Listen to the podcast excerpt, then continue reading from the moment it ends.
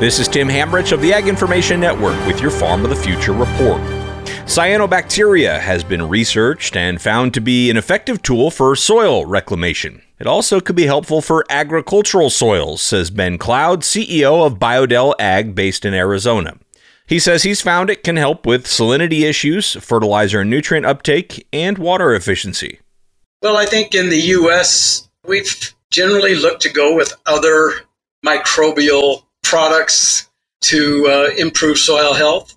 But uh, cyanobacteria outside of the U.S. is really uh, rather well known and, and well utilized. So we're, we're really just bringing it into the uh, the U.S. market. I, I, began working on cyanobacteria some in 2005, and uh, we had determined by the time we got to 2012, we ran a large pilot facility and had determined that the uh, cyanobacteria was truly effective in reclaiming depleted soils. And uh, since most of our soils are depleted, you know, this is a really uh, great product to initiate the uh, regenerative process. Biodel's product is called Sequester, and Cloud says it's the first cyanobacteria based soil amendment commercialized for U.S. farmers. Thanks for tuning in to your Farm of the Future report, part of the Ag Information Network. For more information, visit www.aginfo.net.